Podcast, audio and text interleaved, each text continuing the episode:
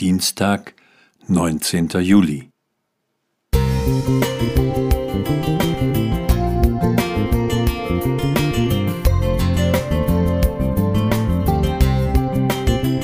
Ein kleiner Lichtblick für den Tag.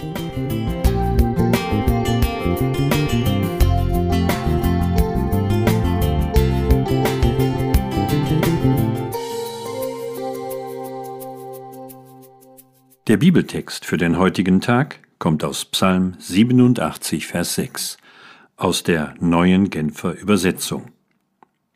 Wenn der Herr Menschen aus allen Völkern in sein Buch einträgt, wird er sagen, diese wurden in Zion geboren. Wo wurdest du geboren? Mein Geburtsort ist ein unbekanntes Dorf in der Lausitz. So mancher wünscht sich, in einer bekannten Großstadt auf die Welt gekommen zu sein. 1984 sang Bruce Springsteen seinen Hit Born in the USA.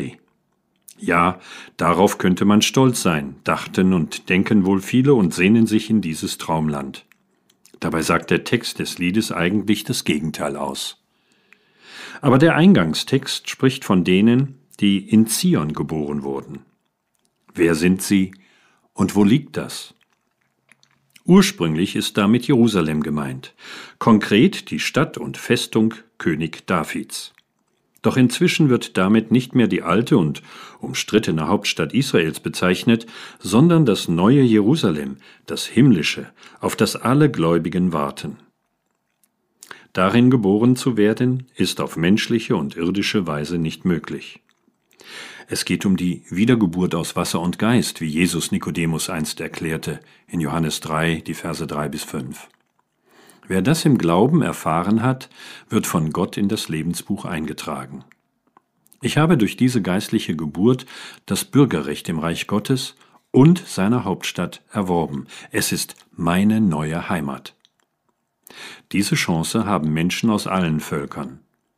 Die Psalmsänger zählen sogar die alten Feinde Israels dazu, Menschen aus Ägypten, Babel, dem Philisterland und aus Äthiopien. Psalm 87, Vers 4. Sie kommen nicht als Flüchtlinge, sondern sie sind Eingeborene Zions.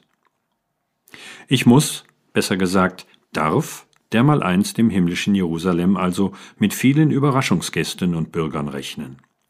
Es wird eine multiethnische Gesellschaft sein, und das im positiven Sinn, wie sie hier weder in den USA noch in anderen Ländern bisher zur Zufriedenheit aller gelungen ist. Doch dürfen wir uns nicht nur auf diese Zukunft freuen, sondern können schon jetzt in jedem Bekannten und Fremden, der uns begegnet, einen potenziellen Bürger Zions und des Reiches Gottes sehen und ihm das, wenn irgend möglich, auch nahebringen. Joachim Kapler.